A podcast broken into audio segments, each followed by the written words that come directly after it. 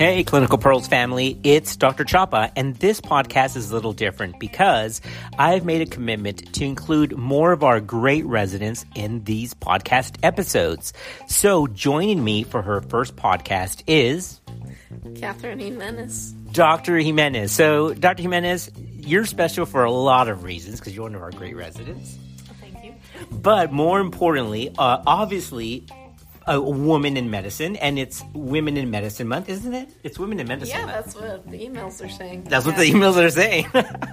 and then second, it's Hispanic Heritage Month, and you're you're Hispanic, This is true. This is true. and you have the the triple threat. What's the triple threat? Uh, well, I'm in my third trimester. And you're pregnant. Oh my goodness! So we hit it's the trifecta. So woman in medicine, Latin descent for Hispanic heritage, and definitely a personal note because you are pregnant. So it's great to have you on the program. This is meant to be totally informal, but also educational because you know how we do it. And what what's our topic today? Today we're going to be talking about antenatal surveillance. For sure, super important, and there's so much misperception still out there, and we're gonna knock this out. By the way, do we practice this at all? Uh, no, we didn't. I- i- Is it scripted at all? No, and it's terrifying. But you see, guys, this is what it's about, right? Because also, and I really did think, how boring is it for one person to keep talking all the time? Surely we can do this in a much more uh, interactive way. So let's get started with Dr. Jimenez, one of our great residents, upper level residents, about to finish, and we're going to cover antepartum fetal surveillance.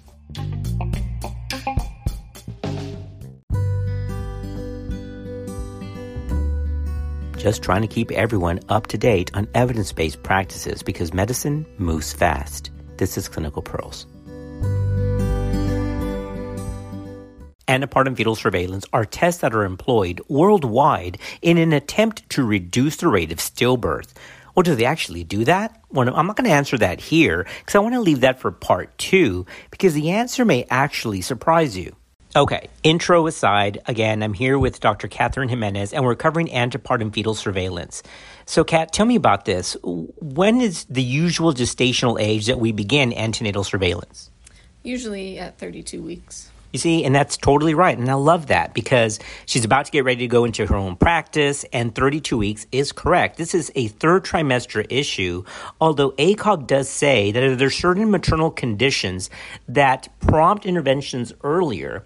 You can begin as early as 28 weeks. The problem is, then you get all this weird interpretation things just because of prematurity.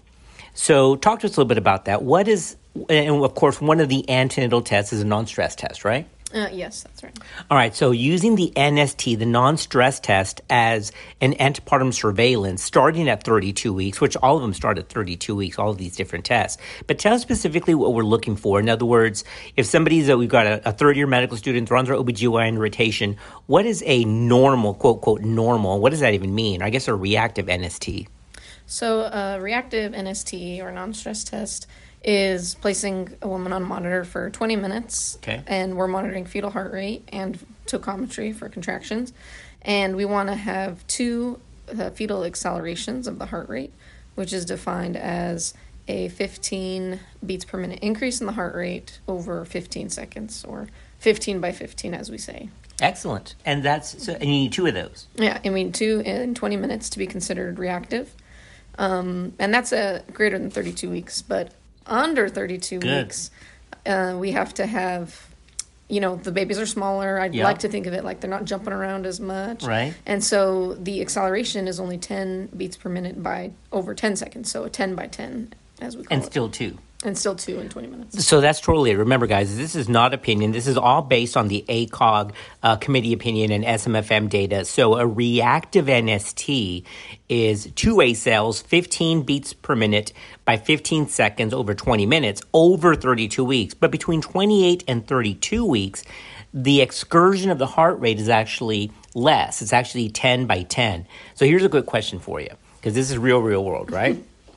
So we're doing an NST, and I see one little variable decel. Okay, so it's okay. Here it goes. It's uh, let's say it's about thirty seconds in duration, uh, and only happens once. Is that still? Can I still call that a reactive NST? What do you think? If there's two accelerations, uh, yeah, it's still reactive, I would say. Now, just for y'all to get this, see, that's why I love doing this. Not prepped, not scripted, and she's totally right. And it's amazing because there's all this misperception that, uh, oh my gosh, if there's anything out there, uh, even a little one isolated variable that's not reactive, that's not true. Actually, SMFM in the college states, you can, it's actually allowed, Cat, that if you have a small variable that's isolated, and it's in less than 30 seconds, it does not require a prompt any further evaluation. Uh, so remember, two accels, 15 by 15 over a 20 minute period, or 10 by 10 between 28 and 32 weeks. Now, here's a question Why is it 20 minutes? I actually don't know why. All right, so I stumped her. Well, That's great. well, why? well, y- I think you do know. Well, maybe so. I know there's uh, fetal sleep cycles, and Boom. That's it. Just say, see, she knows it. so fetal sleep cycle. So in utero, this is I thought was fan, it was very interesting when ultrasounds really started becoming much more adoptable. Uh, they did ultrasounds. Uh, for a prolonged period of time and found that babies actually sleep in utero based on lack of movement for about 20 minute intervals. So it's to prevent you from reading a 20 minute sleep cycle as non reactive and causing a iatrogenic intervention when not necessary. So by extending it up to 40 minutes, You've now overcome the limit or the probability of a sleep cycle. So if it's not reactive in 20, no problem, right? You extend it another 20. But if you don't hit the criteria of a reactive test, by 40, you got to do something else. All right, Kat, you and I take call together. yes, All right. now, here's here, why is this incorrect? And you know that this happens. And for your for those of you listening, you know this may have happened to you as well. So we get patients sent to the hospital, labor and delivery all the time. Uh, and for our nursing staff, because we have a lot of nurses who listen, uh, and you check out to your provider and say, "Hey, she's here for an NST. Looks great. Uh, I'm going to send her home. Don't worry, it's Category One." So my response is always, "Hey, wait, it's not Category One." They're like, no, no, it's it's got moderate variability. There's no decels. I see accels. It looks great. It's category one. I say it's not. So who's right? Is it category one cat or what? Remember for antepartum surveillance.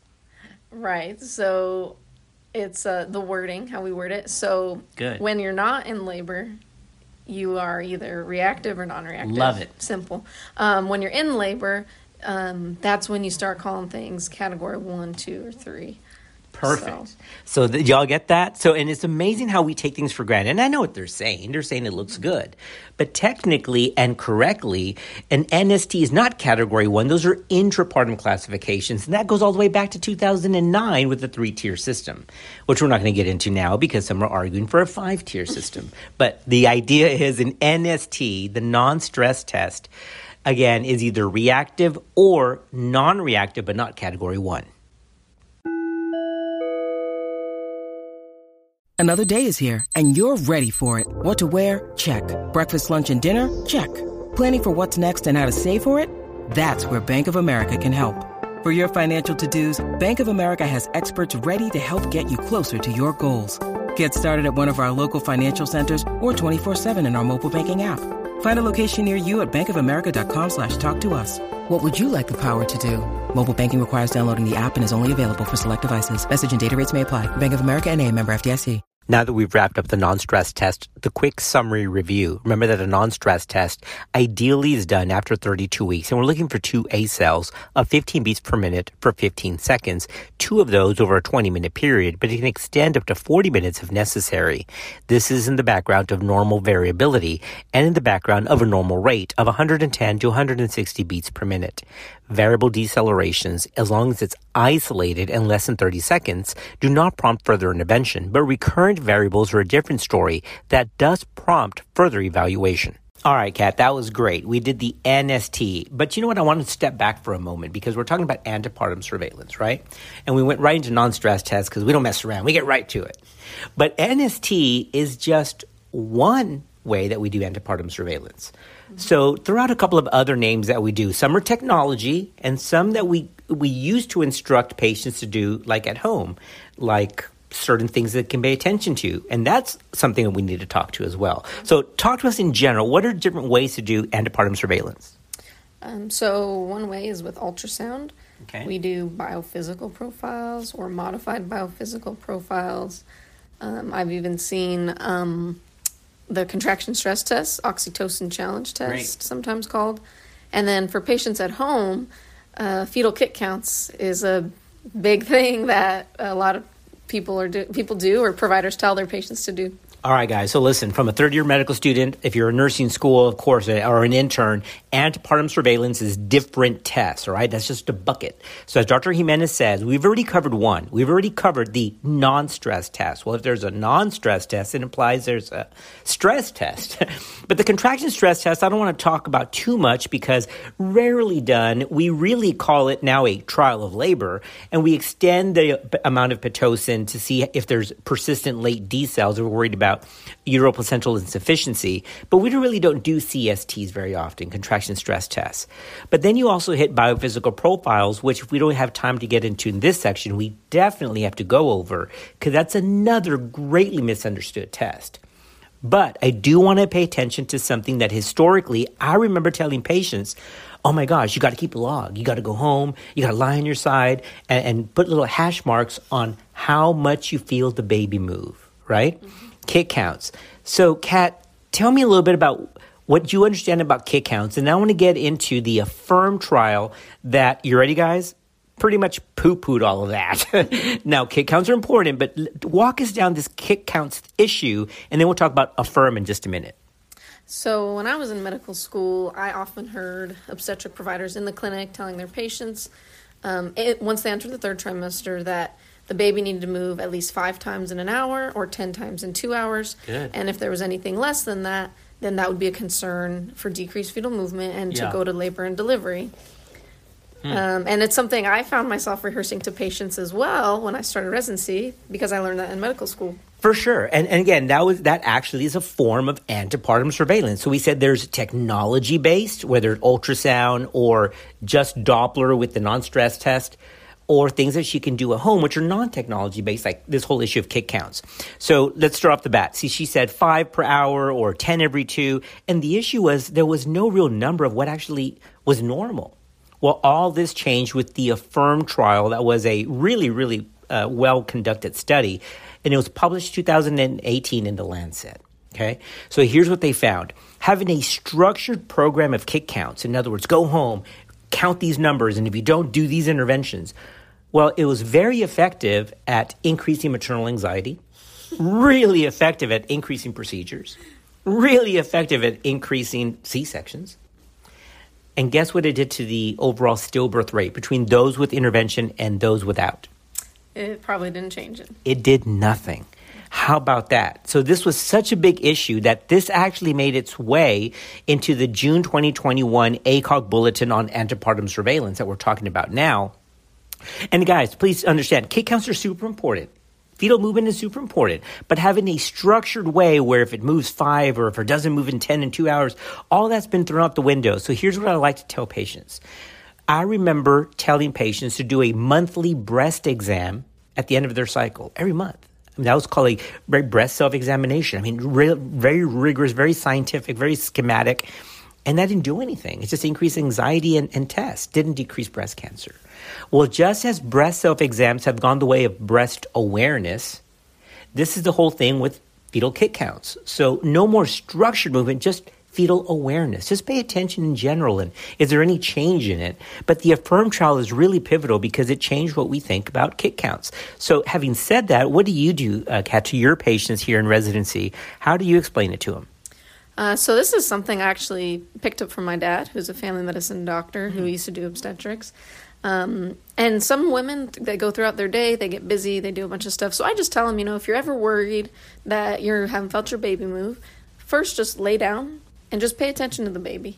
And a lot of times they'll say, "Oh, I felt the baby move," yeah. and they'll be okay. Um, and so what I'll tell them is, you know, if you feel like there's just a decrease from normal, um, like just what you feel like baby sure. usually does, or if you lay down and you don't feel just you know a few movements then maybe be concerned. So that's totally, totally what the whole issue of fetal awareness has moved into. So that's correct. So again, guys, kick count's super important, but rather than being a structured issue, as part of surveillance, just overall fetal awareness is the issue. Now, here's, as we're talking about this, I can't leave it because something just came to my, my mind. Remember, we're not scripted, right? We're just coming to conversation. What about Now, I want to see what you think, okay? Because there is an answer to this, and it happens a lot in labor and delivery. And again, thank goodness for our nurses who keep us in out of danger, right? Mm-hmm. But especially from the nursing side, and this came out of actual tradition, but it's not really rooted in evidence. Where patients will come in, and our report uh, to the person on call is, well, she's here because the baby's not moving as much. But she hasn't eaten, so I gave her some juice. All right, here we go, Kat. So let's cover this, all right? But before we do that, let's take a quick break. All right, Kat, we're going to wrap this up here because I want to leave biophysical profile. That's a lot of stuff right there. That definitely, by the way, did you hear that laughter? Uh, yeah, I did. Yeah. Well, so for those of you who are listening, we are literally in the resident clinic right now. We just finished our procedures. Uh, so again, very real world. We just wanted to give you this information, and and, and just like if we were at, at checkout. Um, so I want to leave biophysical profile for the next one because it's so deep. There's so many issues there, uh, and the modified because that's my favorite, the modified biophysical. And which one is actually better? I mean, is it the NST? Is it contraction stress? So we're going to answer that. But we're going to do that next time. Okay. But for now, let's talk about this issue about eating and fetal movement for kick counts. All right. So, okay, give us the scenario. What, what do you? What's your take on this? So I know what happens a lot of times. The patient shows up to labor and delivery, or they're at home, either way, and you say, drink some fluids, drink some juice, give baby a little sugar, yeah. you know, run some D5 through the IV and see if baby perks up. Uh, and you see all these things happen, and then sometimes you might think, and they do, right? Yeah, and okay. that you know it works, and you said the Must baby work. responded, um, but it might have happened anyway, regardless of if you see that. That's correct. And so th- this is a couple of notes. Number one, babies do not have sweet tooth.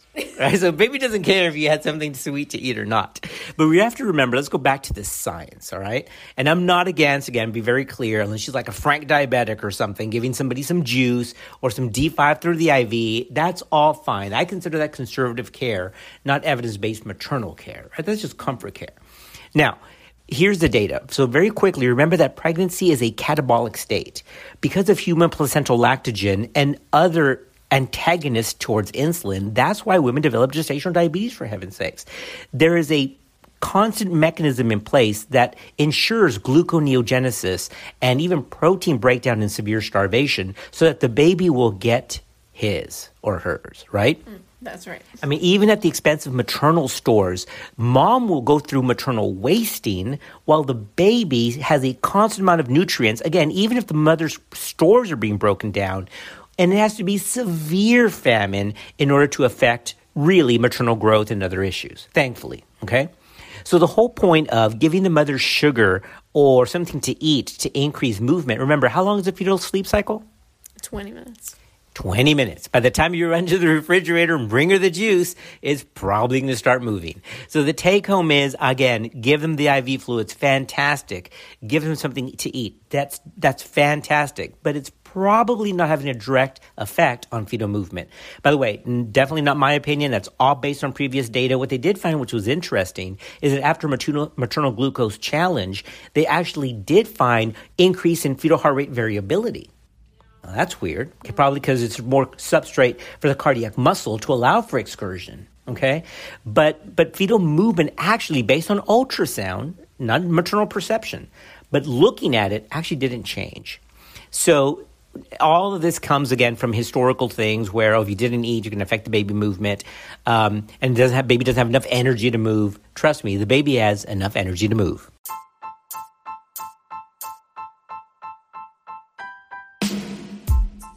All right, Clinical Pearls listeners, we have covered non-stress test and kick counts, and we covered the Affirm trial. The data for a lot of this material has come from the June 2021 ACOG bulletin on antenatal fetal surveillance. There's a separate bulletin about indications for outpatient surveillance, but the one on antenatal surveillance by itself has to do with the test, which is what we're covering here.